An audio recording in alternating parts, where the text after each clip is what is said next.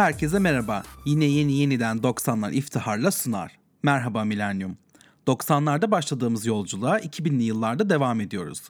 Aklımıza müzik tarihi ve kültürel hafızaya dair takılan soruları feminist ve queer akademisyenlerin bakış açılarıyla cevaplamaya çalışıyoruz.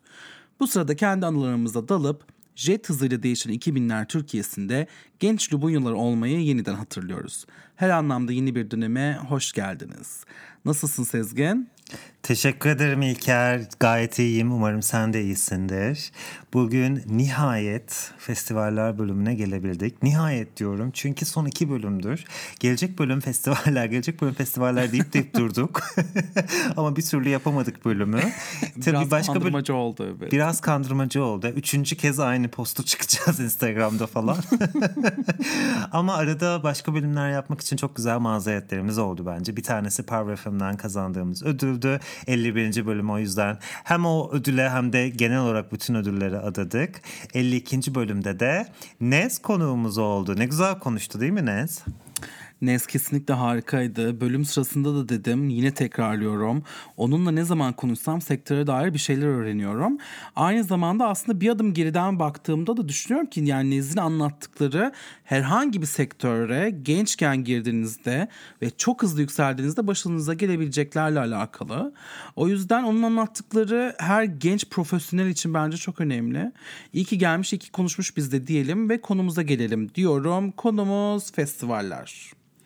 Evet bugün özellikle 2000'lerin başındaki ya da 2000'lerin ilk yarısında yapılmaya başlayan Türkiye'deki festivallere değinmeye çalışacağız.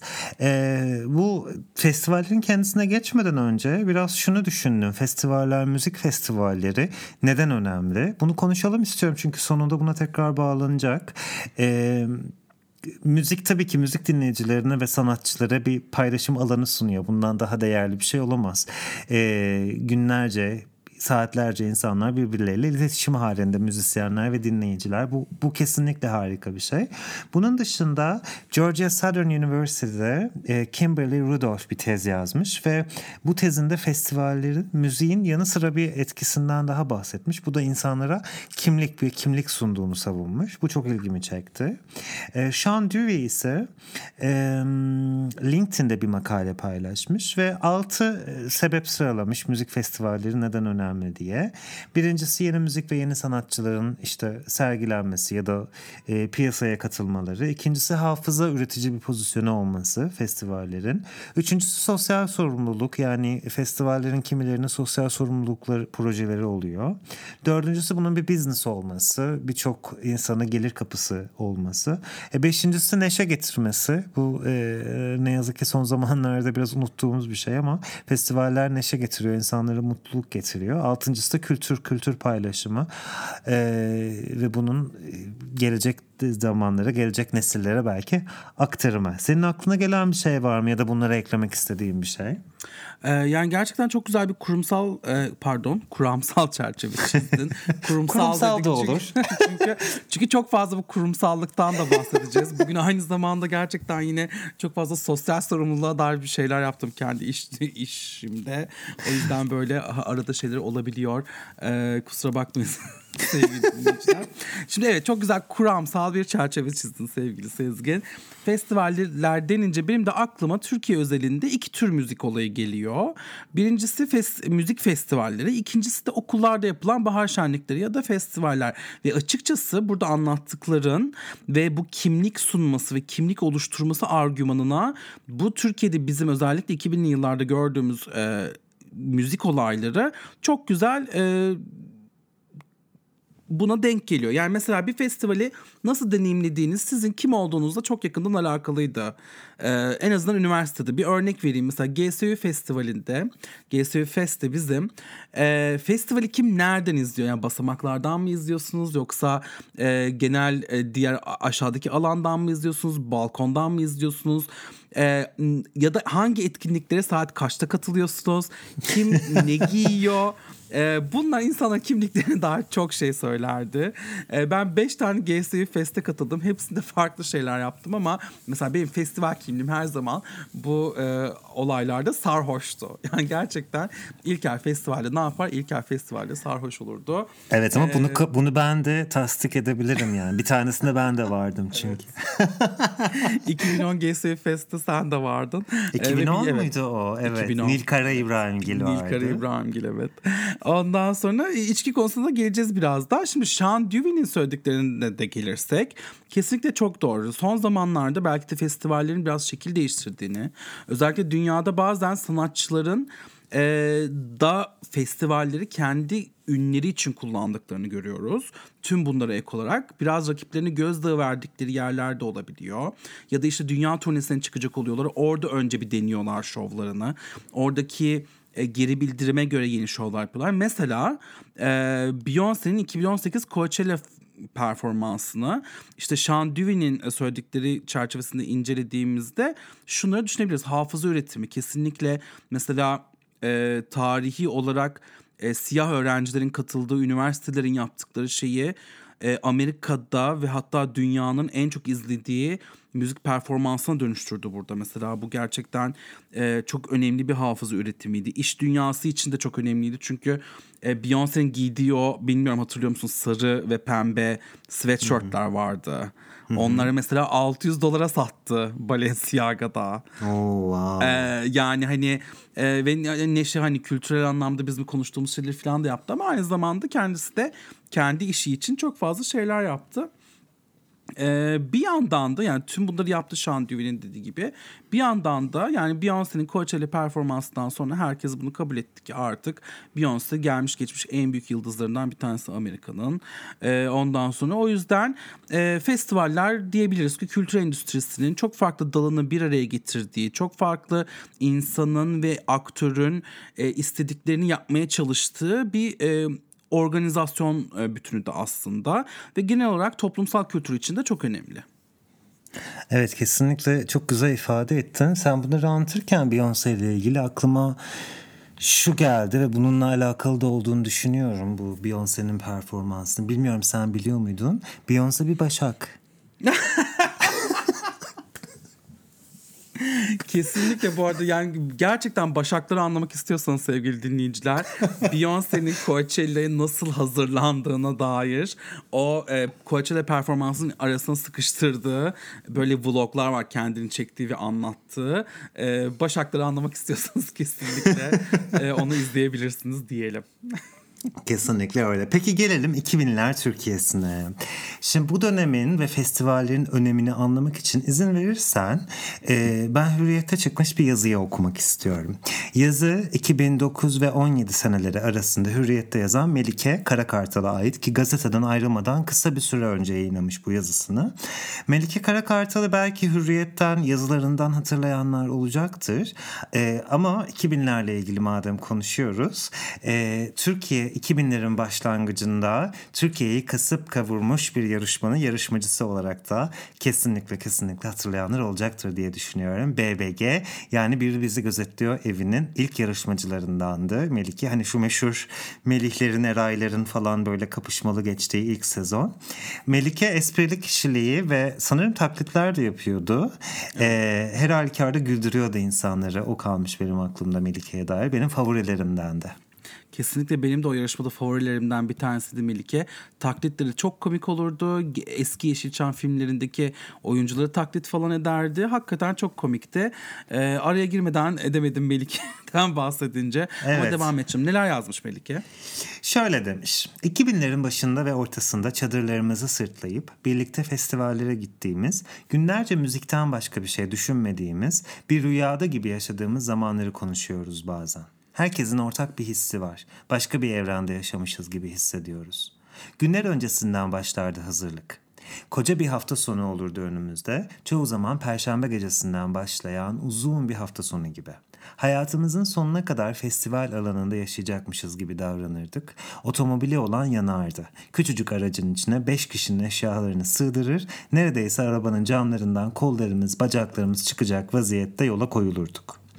Benim sevimli bir sarı, benim sevimli sarı bir Vosfos'um vardı. Arada su kaynatırdı. Gidene kadar helak olur. Otoyol kenarlarında sefilleri oynardık. Festival alanından içeri su şişesi almazlardı. Sahra tuvaletlerine gitmek bir işkenceydi. Başımıza güneş geçmesin diye gölge alan arardık. Böyle tatlı tatlı hayatta kalma endişelerimiz vardı o zamanlar. Bugün o zamanlara geri dönüp bakınca insan ben senin derdini seveyim diyor adeta. Bugünden bakınca sanki bir rüya yaşamışız gibi hissediyoruz. Sanki bir rüya yaşamış gibi hissediyoruz yaşadıklarımızı, gördüğümüz, izlediğimiz konserleri. Ne şanslı bir ilk gençlik geçirmişiz diyoruz. Şimdiki aklım olsa her anın videosunu çeker, saklardım. Biz böyle günlerde yaşadık diye. Biz böyle günlerde yaşadık diye. Kimleri izlemedik ki? Hatırladığım ilk festival 2002'de gerçekleşen ikinci H2000'de. Ardından gelen Rock and Coke'lar, Rather Live, Electronica, Chill Out Festival, One Love, Sonisphere gibi önemli festivaller sadece önemli müzisyenleri Türkiye'ye getirmekle kalmadı, hayatımızın sonuna kadar hatırlayacağımız anların mimarı oldular. Son yıllarda hem haklı güvenlik endişeleri hem de mali zorluklar bu tür festivallerin yapılmasını zorlaştırıyor. Bugün en çok konuşulan müzisyenlerden bir rüya takımı kurup festivalin ana sahnesinde çıkarmak neredeyse imkansız. Eğlence kültürü de evrildi. Güvenlik endişeleriyle festivallerin, konserlerin yüksek güvenlikle korunaklı alanlara kaymasına neden oldu. Zorlu PSM, Bomonti Ada değişen bu kültürün önemli mekanları haline geldi. Biz 20'li yaşlarımızı bu, muhteş, bu muhteşem festival ve konserler sayesinde geçirdik. Bu festivalleri yapanlar, organizatörler zor zamanlar yaşadı belki ama biz bu an bize bu anları yaşattıkları için onlara bir teşekkür borçluyum, borçluyuz. İyi ki vardınız, iyi ki varsınız. Bugünkü zor koşullarda büyük bir cesaretle festival ve konser yapmaya soyunanlar bir teşekkür de size. Siz olmasanız gerçekten kuruyacağız. Böyle ne güzel yazmış Melike değil mi? Senin ve benim için 2000'ler ve festivaller kavramının bence ne kadar özel olduğunu da özetlemiş. Nasıl ki 90'lar ve Türkçe pop müzikteki patlama bizim çocukluğumuza denk geldiği için kendimizi çok şanslı sayıyoruz. Ee, şunu da söylemem gerekli. Festivaller de bizim ilk gençliğimize denk geldiği için bence yine şanslı jenerasyonuz. Şunu da söylemem gerekli. Ben o zamanlar e, çok fazla festivallere katılamadım çeşitli sebeplerden dolayı. Çok azdır benim festival deneyimim. Ama... E, bir müzik sever olarak bu festivalleri sürekli takip ettim. Hepsinin kadrosunu hep ezbere bilirdim. Hangi sene kim nereye çıkmış, nereye gitmiş, nereye gelmiş. Ekranlardan izleyebildiklerimi izlerdim ve e, onların yani o festivallerin benim yaşadığım ülkede yapıldığını bilmek bile bana bir mutluluk veriyordu ve ülkeye gelen giden konser veren uluslararası sanatçıların sayısı, niteliği e, bence Türkiye müzik ortamına da müzik piyasasına da çok büyük bir katkı sağlamıştı. Bilmiyorum sen ne düşünüyorsun bu konu ve bu yazı hakkında? Evet e, kesinlikle çok e, doğru yerlere parmak bastı e, bastın. Hem e, Melike Karakartal'ın yazısı basmış hem de sen de buna bastın. Bu gerçekten e, bu kadar festivalin olması 2000'li yıllarda Türkiye'nin e, ne kadar da en azından kültürel anlamda, müzikal anlamda tüm dünyayla e, nasıl bir diyalog içerisinde olduğunu, nasıl bir e, bütünleşme içerisinde olduğunu gösteriyor.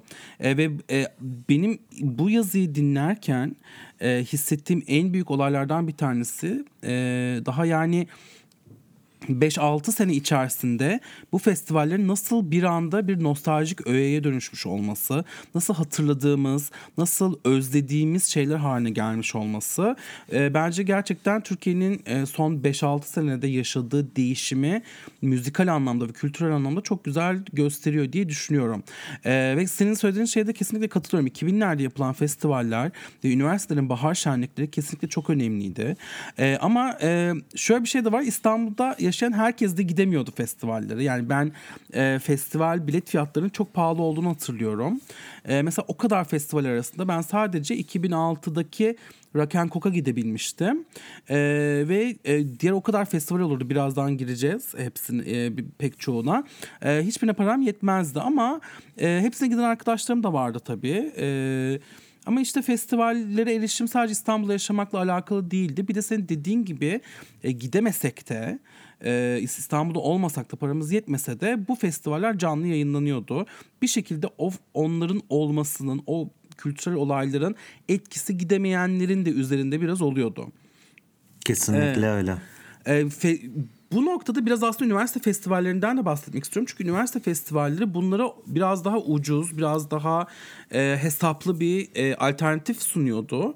Ve hele e, kimi üniversite festivalleri kendi öğrencileri için çok daha ucuz olurdu diğer öğrencilere göre. Mesela normalde bir yeni türkü bileti 4 birimse biz okul öğrencisi olduğumuz için bir birime o bileti alabiliyorduk.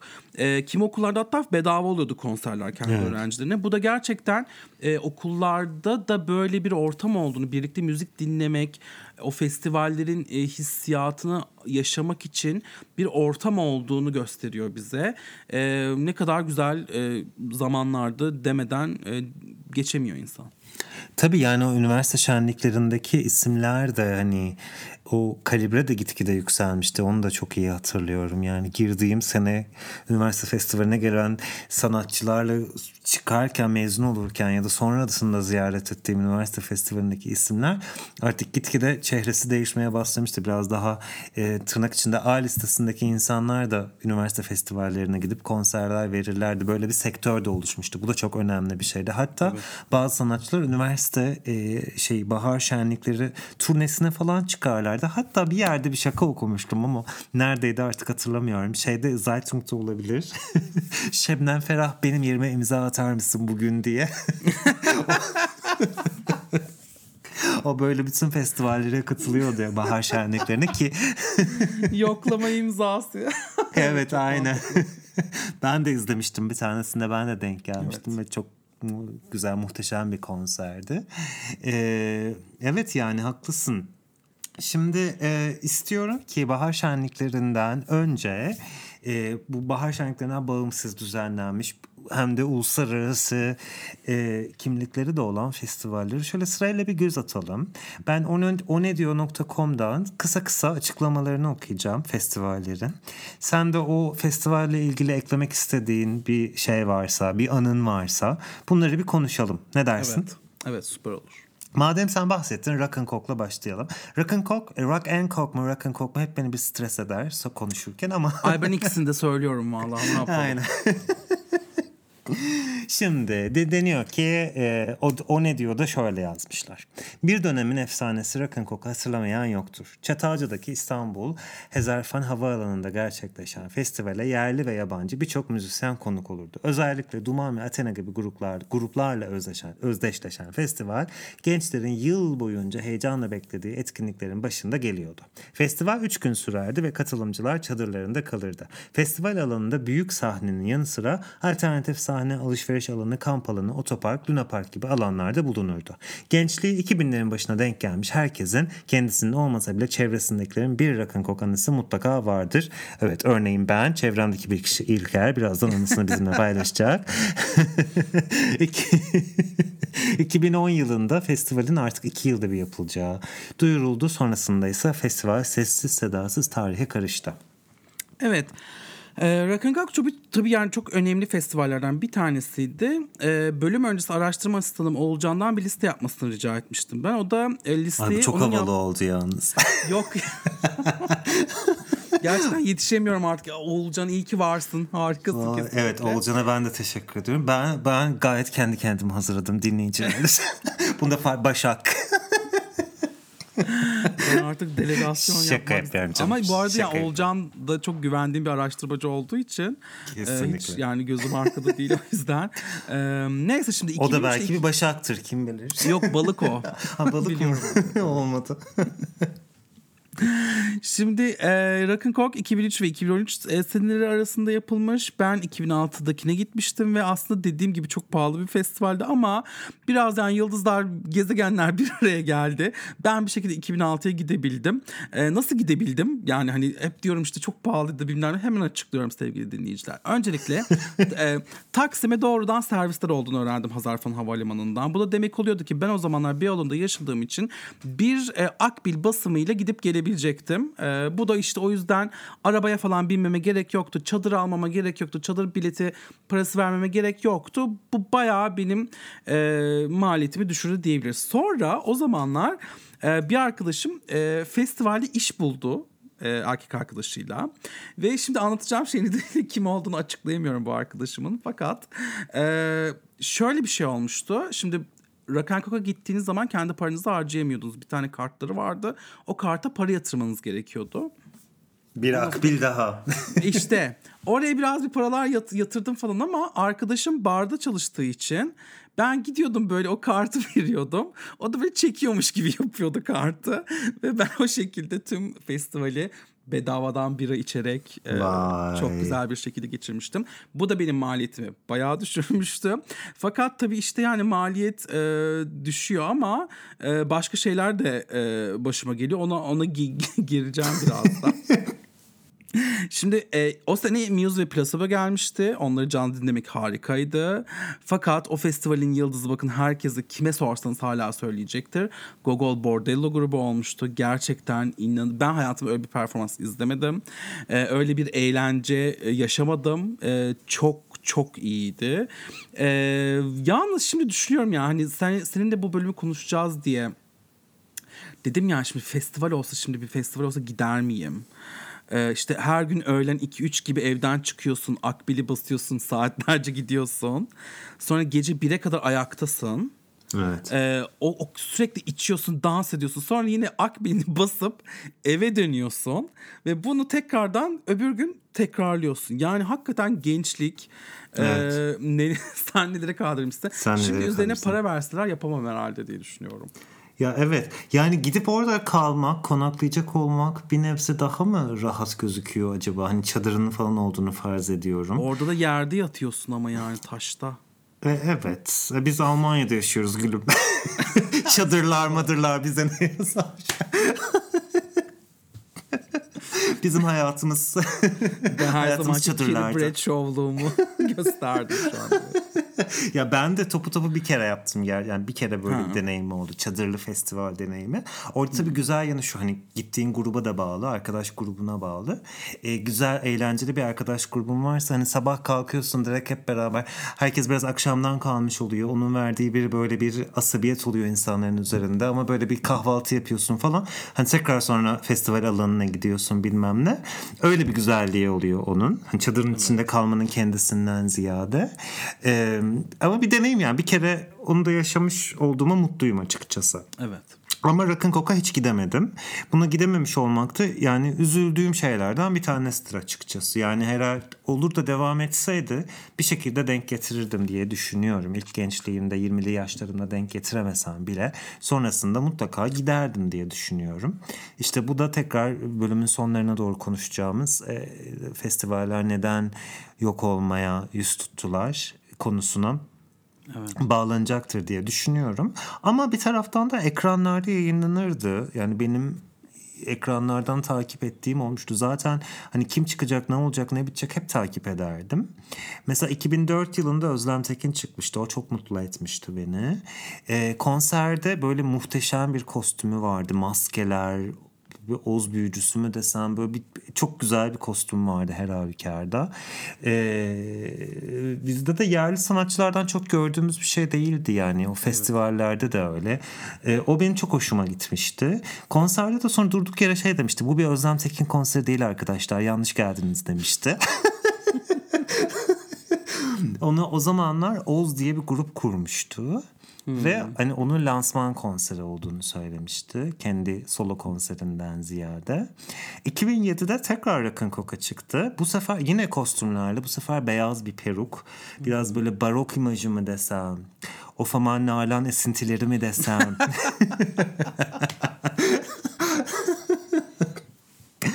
Ondan sonracığıma O e, tasarımıysa e, benim arkadaşım diğer bölümlerde de bahsetmiştik Bedri yapmıştı.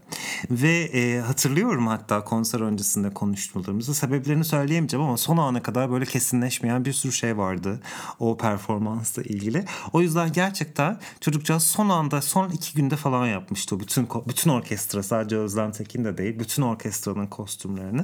Ama çok güzel olmuştu. Ben ekrandan keyifle seyretmiştim öyle arkada yaylılar falan filan vardı. Rock'n'Cock deyince bu iki performans geliyor. Yani tabii bir sürü harika performans vardı. Ama benim öyle ekranlardan severek izlediğim bunlar geldi aklıma. Kesinlikle Özlem Tekin ne zaman sahneye çıksa bir olay oluyordu festivallerde ve gerçekten acaba bu sefer ne yapacak diye beklemek çok heyecan verici bir şeydi. Ben de kesinlikle o 2007'deki o barok kostümü, yaylıları, o yani inanılmaz etkileyici ve şey demiştim yani keşke bunu da gidebilseydim demiştim evet. ama tabii artık e, o, o yani 2007'de param yoktu falan ama gerçekten bir moment yaratırdı. Yani böyle hakikaten herkesin konuştuğu anları Özlem Tekin yaratmakta ustaydı festivallerde. Bu arada canlı yayınlanma demişken Rock'n'Cock'ta bedava içkiler sonrasında başıma gelen bir canlı yayın hikayesini paylaşmak istiyorum eğer izin Evet Lütfen. şimdi biz o iç biz şimdi biz o içkileri içip içip dansa kendimize verdikçe etrafta ne, neler oluyor bitiyor tam böyle bir anlayamamış durumdaydık bir arkadaşımla. Ee, arkadaşımın adına Canan diyelim. Biz böyle içten coşkulu coşkulu dans etmeye başlamıştık ki Festivali yayınlayan kanal bizi çekmiş. Sonra Ay. Canan'la beni festival aşıkları bölümüne koymuş.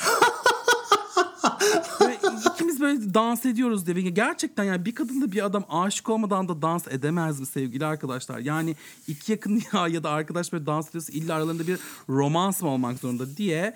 Yani bu hepimizin ezberlediği soruları tekrarlamak istiyorum sevgili kanala ve bunu geçtim. Yani biz bunu nasıl öğrendik? Bence esa, e, bu da ayrı bir komediydi. Festival sırasında e, bizi televizyonda görünce Canan'ın annesi Canan'ı arıyor ve diyor ki kızım siz Hakan'la ayrıldınız da bana mı söylemiyorsun? ben, ben seni başkalarıyla dans ederken görüyorum televizyonda.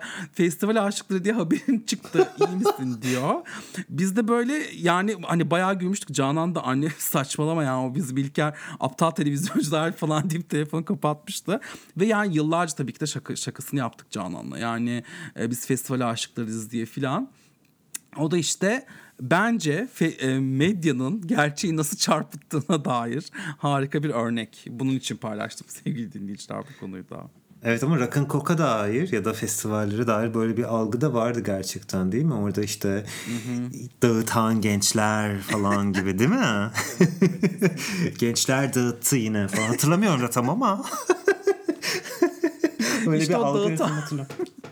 Dağıtanlardan biri de bendim evet. Ay kim bilir belki ben de seni izleyip korktum gitmedim falan. Yok şaka bir yana. Rock'n'Cock demişken akla e, bir festival benim aklıma bir festival daha geliyor hemen. Çünkü ona böyle alternatif gibi başlamıştı evet. bu festival. Barışarak. Güzel bir kelime oyunu var aslında orada. Barışarak Hı. ve barışar rock. E, anlamamış olan. Şu an yine formumdayım ben bugün. Evet Bakın Barışar rock diye. Anladınız değil mi? İlker sen anladın mı çocuğum? Bak konuşuyorsun hala. evet öğretmenim. Şimdi Rock, e, yine o ne diyordu da bakalım neler demişler. Barışarak Rock'n'Cock Festivali'ne karşı gerçekleştirilen aktivist bir etkinlikti ücretsiz ve sponsorsuz olarak organize ediliyordu.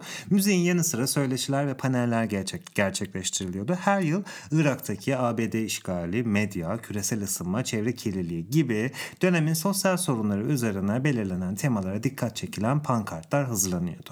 Mehmet Akif Ersoy piknik alanında gerçekleşen festival Ağustos ayının sonunda gerçekleşirdi. Gençler, yine bakın gençler yalnız. Bu festivale evet. sırf gençler gidiyordu çünkü.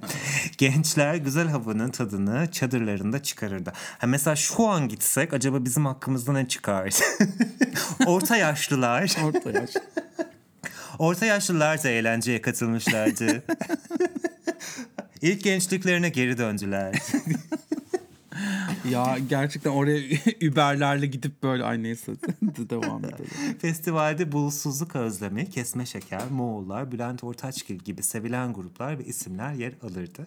Festival 2003 yılından 2008 yılına kadar gerçekleşti. Sponsorsuz ve ücretsiz olmasına rağmen beklenenden uzun soluklu bir festival olduğu denmiş. Evet barışarak e, o zamanlar Rakan Kok'un tamamen işte o iş dünyası ilişkileriyle örülmüş ve pazarlama amacına karşı politik bir duruş etrafında müzik severleri bir araya getiriyordu. Ve bu yüzden çok önemliydi e, yapılması. E, bir hafta önce yapılırdı Rakan Kok'tan diye hatırlıyorum ve arada hatta şakası olurdu işte Rakan Kok'a gidiyorsan barışarak'a gitmemelisin. Yok efendim esas rock festivali barışarak Rakan Kok'ta rockçı olmayanlar çıkıyor falan diye böyle yani hafif şakamsı, hafif böyle gerçekten müziği sınırlamaya dair, müzik dinleyenleri sınırlamaya dair şakalar falan da yapılırdı. Ee, işte bu müzik yani burada kimlik e, demiştik ki en başında bir kimlik yaratma hali. E, bu bence gerçekten barışarak ve Rakan Kok arasında olan bir şeydi. E, bunu gerçekten şey e, biraz şey de hatırlıyorum ben işte bu kavga rock ve rap arasında da vardı işte rap dinliyorsan rock dinleyemezsin rock dinliyorsan rap dinleyemezsin falan gibi.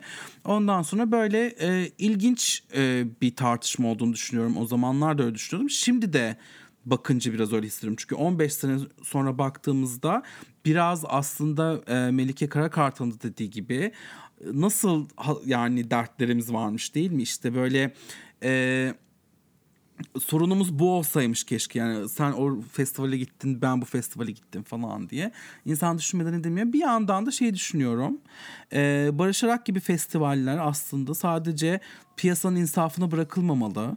E, sadece müzik dinlemek isteyenler iş dünyasının desteği olmadan da bir araya gelebilmeli. Ve bence Barış Arak'ın bize hatırlattığı bir, e, biraz da bu.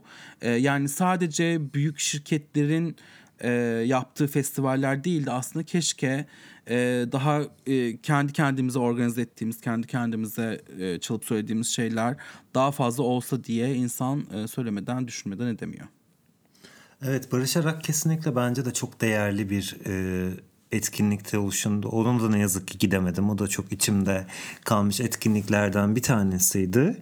E, tabii karşı durduğu şeyin ne olduğunu çok iyi anlamakla beraber Rakın Kok'un da... E, açtığı önemli bir yol vardı sanırım. O yolda yatsıyamıyordum bir türlü. Yani o kadar dünyaca ünlü isim Türkiye'ye çok sık sık zaten gelip gitmiyorlardı ki. Yani hani o zamanlar çok normalleşmeye başlamıştı artık bir yerden sonra ama bu biraz bu festivallerin çoğalmasıyla artmasıyla sağlanmıştı.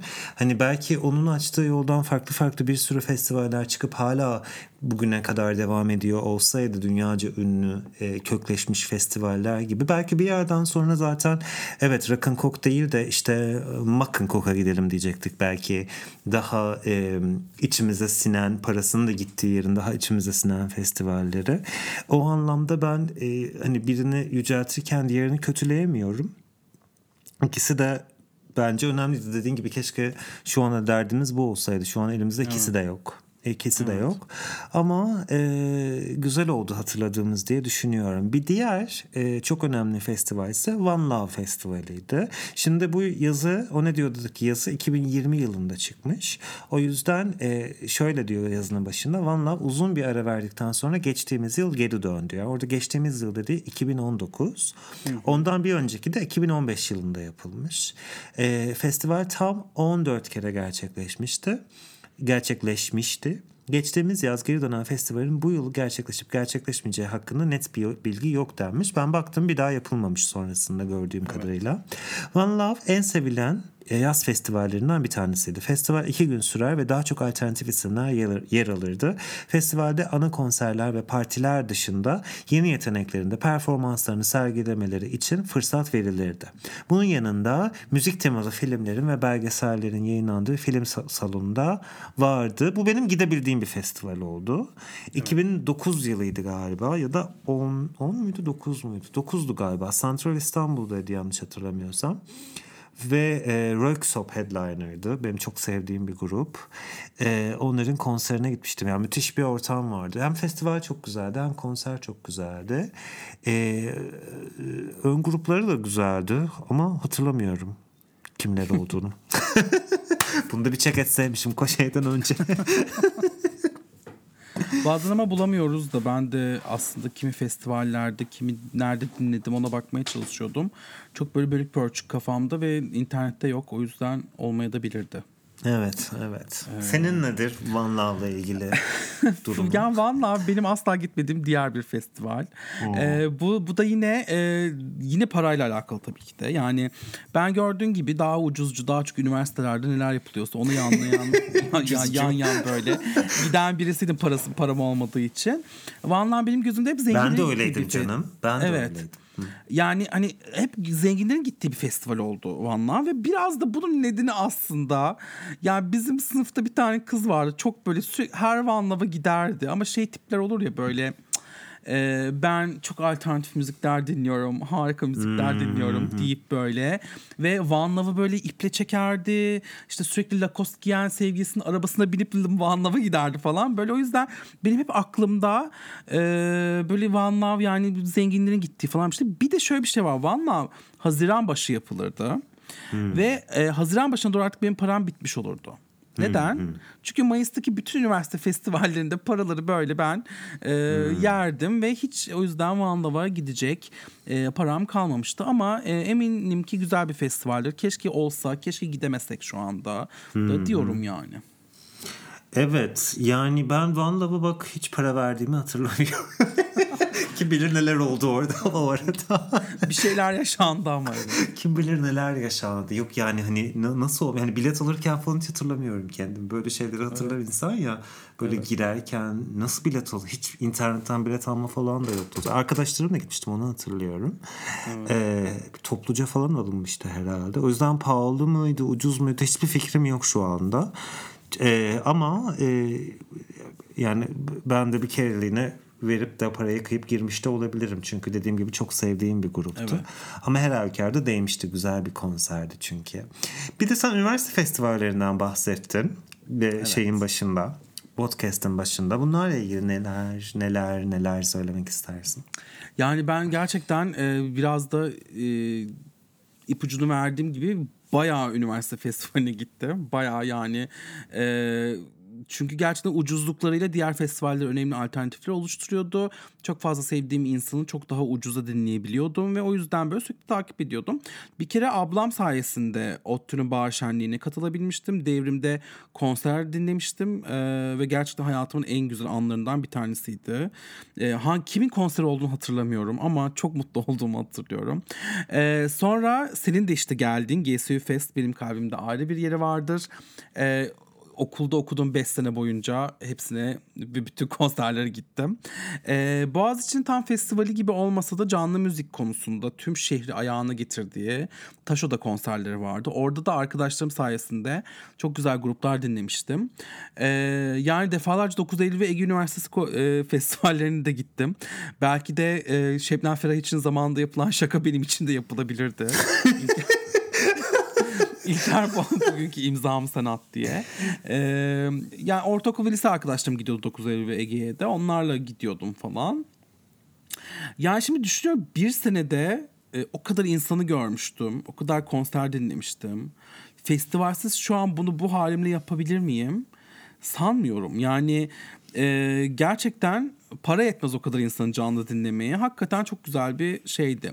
Bir de festivaller bence e, özellikle o zamanlar üniversite öğrencilerinin sosyal yaşantı ve romantik ilişkilenmeleri açısından çok önemliydi. Çünkü o zamanlar Tinder yok, Hornet yok, akıllı telefonlar yok. Yani birileriyle böyle e, e, şey yapıyorsan hoşlanıyorsan uzaktan uzağa tanışıyorsun bilmem ne ve genelde festivaldeki o romans o romantik ortam böyle biraz daha yakınlaşmaya e, sebebiyet verebiliyordu. Orada böyle açılmalar işte daha böyle şeyler yeni sevgililerin işte aşk başlaması falan gibi olaylar olabiliyordu. Festivallerin öyle bir e, gençlerin romans hayatı içinde önemi vardı diyebiliriz. Evet doğru söylüyorsun. Bu da güzel bir tespit oldu yani. Sen tabii biraz e, hani şaka yolu da söyledin ama gerçekten çok doğru oldu. İnternetin hem hayatımızda işimiz hem de bazen soruyoruz da ne yapıyorduk öncesinde diye. Evet, evet. İşte cevaplardan bir tanesi. Peki e, şimdi gelelim önemli sorumuza. Yani bahsetmediğimiz bir sürü festival var. İsimlerini bile okusak şimdi buradan bir bölüme sığdıramayız herhalde. Ama hani bizim aklımızda en çok kalanlardan galiba bahsettik. Ee, şimdi şunu sormak istiyorum. Festivaller neden zamanla azala azala azala gözden kayboldular? Ya da yasaklandılar mı? Ya da neler neler oldu? Bu festival kültürünü biz neden konuya koruyamadık? Bu konu hakkında neler söylemek istiyorsun? Evet şimdi aslında ben bütün festivaller tamamen bitti sanıyordum bu e, bölümden önce. Daha sonra Oğulcan'ın yaptığı listede hala kimi festivallerin devam ettiğini görüyorum. Fakat bizim o e, bahsettiğimiz 2010 öncesi yani bir şehirde birden çok festivalin olduğu bir sürü ya, yabancı yıldızın Türkiye'ye geldiği bu festivaller neden e, artık yaşanmıyor.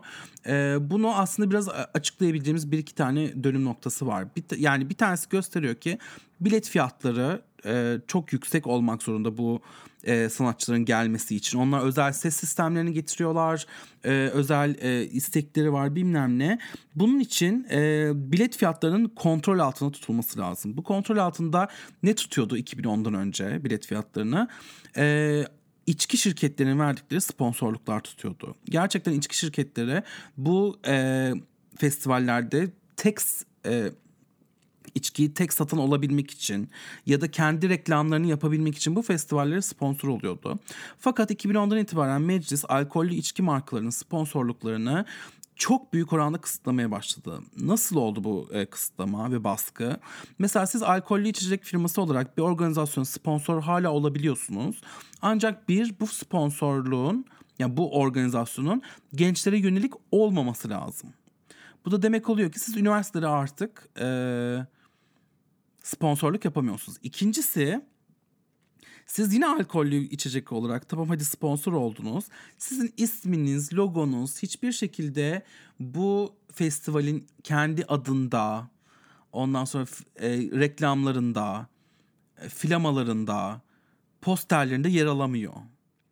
O zaman e, siz yani kendinizi duyurmak istiyorsunuz ama duyurmanız için, duyurmak için e, sponsor oluyorsunuz. Fakat duyur duyurma sırasında yer alacağınız yerlerde yer alamıyorsunuz. O yüzden tabii ki de böyle olduğunda ne oluyor? E, alkol içecek firmaları artık e, sponsor olmuyorlar. Böyle olunca da bu para buradan çıktığı zaman e, bilet fiyatları çok astronomik artıyor ve o yüzden ekonomik olarak da çok fazla insan bulamıyorsunuz siz gelecek. Bir de biraz araştırdım aynı zamanda belirli e, festivallerin direkt e, hedef gösterildiğini gördüm. Mesela Rakan Kok'un artık yapılmamasının arkasında çok fazla onların farklı farklı yerlerde yapmalarının söylenmesi, etraftan çok e, fazla e, şikayet geldiğinin iddia edilmesi ya da e, kimi festivaller yapılırken bunun aslında çok büyük e, protestolar olduğu gibi yorumlanması ve bu nedenle ba, e, festival organizatörlerinin baskı altına alınması gibi çok fazla hikaye var. E, böyle böyle aslında biraz festival organizatörleri de yıldırılmış anladığım kadarıyla.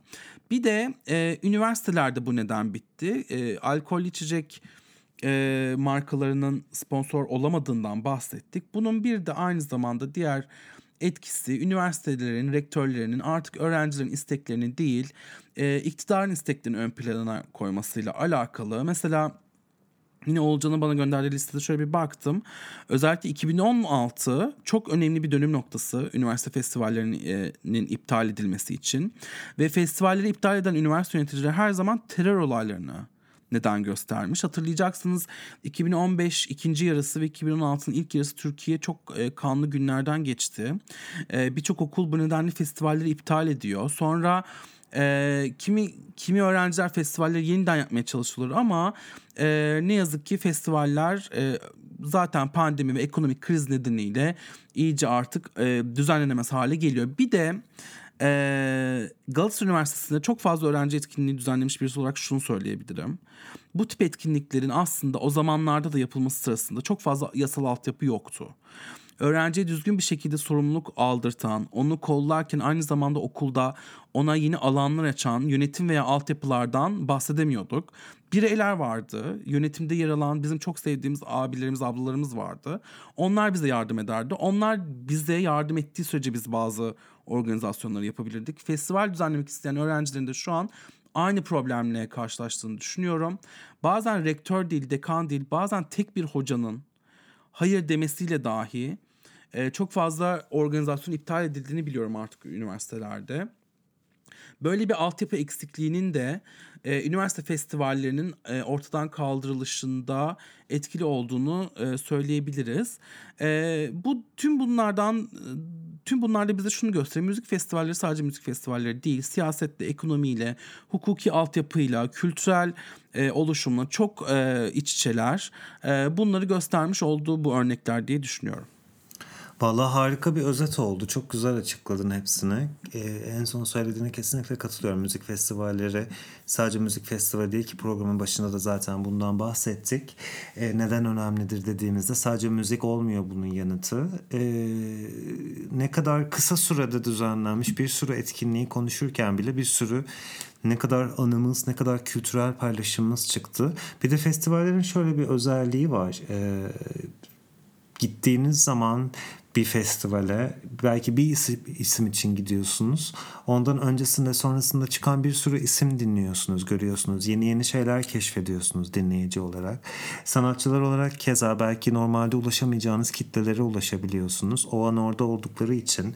Bu, bu bir kültür, bu bir hani konser dinlemek bir şeyse festivalde müzik dinlemek ayrı bir şey bence. İkisinin ayrı ayrı keyfi, ayrı ayrı değeri var. Çok sevdiğiniz bir grubu bir konserine gidip pür dikkat onun müziğine e, ilgi göstererek dinleyebilirsiniz. Ya da bir festivalde arkadaşlarınızla o arada şakalaşırken, biranızı içerken arka fonda da dinleyebilirsiniz. Ya da festivalde tamamen ilginizi o sanatçıya gösterip ama diğer sanatçıları arka fonda dinleyebilirsiniz vesaire vesaire örnekler çoğaltılabilir. Ee, yani çok üzücü hala e, bunları bu yoğunlukta yaşayamıyor olmamız. E, umarız değişir bir gün. Biz de bu kayıtlarımız böyle e, gülümseyerek dinleriz. Ah konuşmuşuz ama bak değişti diye. Evet umarım nostaljik yani nostaljik hissetmeyiz ama e, eskiyen bizim kaydımız bizim üzüntümüz olur ve festivaller geri döner. Tam da burada işte bu kadar olumsuz şeyden bahsettik. Festivaller geri döner dediğimizde sevgili Sezgin sana bir soru sormak istiyorum. Hadi bakalım hadi bakalım. Sana sihirli bir değnek ve şöyle ortalama güzel bir bütçe versem ve desem ki Türkiye'nin ilk feminist ve queer festivalini yapacağız. Hmm. Kimleri çağırırsın? Vay zor soru e, mutlaka unuttuğum atlayacağım isimler olacak. Ama düşünüyorum. E, Harun gelsin. Nuri Harun Ateş olsun. Evet tabii. Evet. Hakan olsun. Evet. Ben olayım. evet. Sonra e, Melike Şahin olsun. Ay tabii ki de. O zaten olmaz olmaz. Kalben evet. olsun. Kalben evet. evet. Hatta diyorum ki şöyle bir e, hani hatırlar mısın Madonna, Britney ve Christina'nın bir üçlü evet. şovu olmuştu. Öyle bir üçlü şov düşünecek olsak Melike Şahin, Kalben ve Hümeyra. Aa, çok güzel fikir. Değil mi? Fena ya biraz daha onlarınki çok pop bir performanstı. Biraz daha belki pop rock bir performans. Ayta evet. Sözleri Evet. Sonra Nez olsun. Evet. Ve headliner olarak, büyük büyük headliner olarak Evet.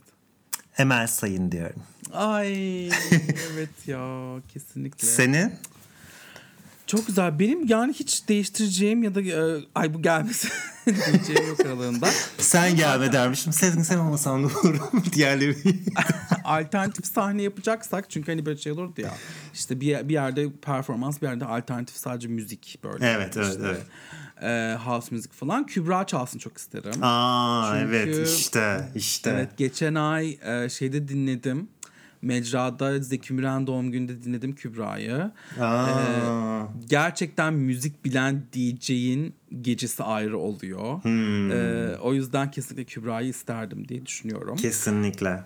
Ee, ondan sonra e, sanırım e, bunlar yani benim de evet e, çünkü çok fazla paramız yok yani işte Ajda diyemiyoruz Sezen diyemiyoruz. E, ama yani biz bize Ay yok ben böyle... paradan hiç şey sakınma Emel sayına kadar gittim. Para gelirse cebimden veriyorum o parayı şunu, arkadaşlar. şunu, şunu hatırlıyorum. E, Euro kazanıyoruz sene... burada Ya bir de Sezen Aksu konser vermiyor artık. Ama şunu, şunu hatırlıyorum e, müzik festivallerine dair. Bir sene çok yakın bir arkadaşım müzik festivalini yapıyordu e, şeyde e, Galatasaray'da. Ondan sonra demiştim ki ya dedim e, Sezen Aksu olmaz mı? Yani ol, olmaz herhalde biliyorum ama olmaz mı dedim. Şey dedi tek günlük e, festival mi istiyorsun, dört günlük festival mi istiyorsun? Çünkü Sezen Aksu'yu getirecek olursam bir gün yapabilirim. O kadar para var. E, ama e, Sezen Aksu olmazsa dört günlük dedi. Ben de dedim o zaman tamam dört günlük olsun Gözde. Dört günlük bir şey işte. yani çok pahalı ne yazık ki işte evet o yani. Ya Sezen Aksu sanki bir yerin üniversite festivalinde de görmüştüm. Bilgide mi çıkmıştı? Bir ben mi yanlış hatırlıyorum? Tabii tabii efsane oldu. Bilgi Ee, miydi? yani bilgi galiba ya da Bahçeşehir mi ikisinden? Özel Evet, bir okul. evet, evet. Erener'i de Sabancı'da çıktı galiba. Neyse. Sabancı da olabilir. Evet, Evet, evet, Sabancı da olabilir. Ya tabii eğer böyle çok dream list yaparsak dediğin gibi liste uçar gider. Kimler kimler gelmesini isteriz. Conchita Wurst'lara kadar gider yani bu liste ama. Ama böyle evet yani güzel bir şey oldu. Ben böyle arada gerçekten hayal ederim festival olsa şunlar şunlar olsa diye. Güzel bir çağrışım oldu. Şimdi ben bu isimlerden umarım ay şunu da unutmuşum bunu da unutmuşum diye umarım pişmanlık duymam sonrasında. Duyarsam da yazacağım artık internetten, Tweet, Twitter'dan, evet, Twitter Twitter'dan tarzı. falan yazacağım. Tweet Evet. atarım. Arkadaşlar unutmuşum diye. Peki İlker daha eklemek istediğin bir şey var mı bu konulara? Ee, Melike, hayır. Melike Karakartağ'dan girdik. Melike Şahin'den çıktık. Evet soyadlarının da böyle ilginç olması. Sezgin formundaydı yani. Evet.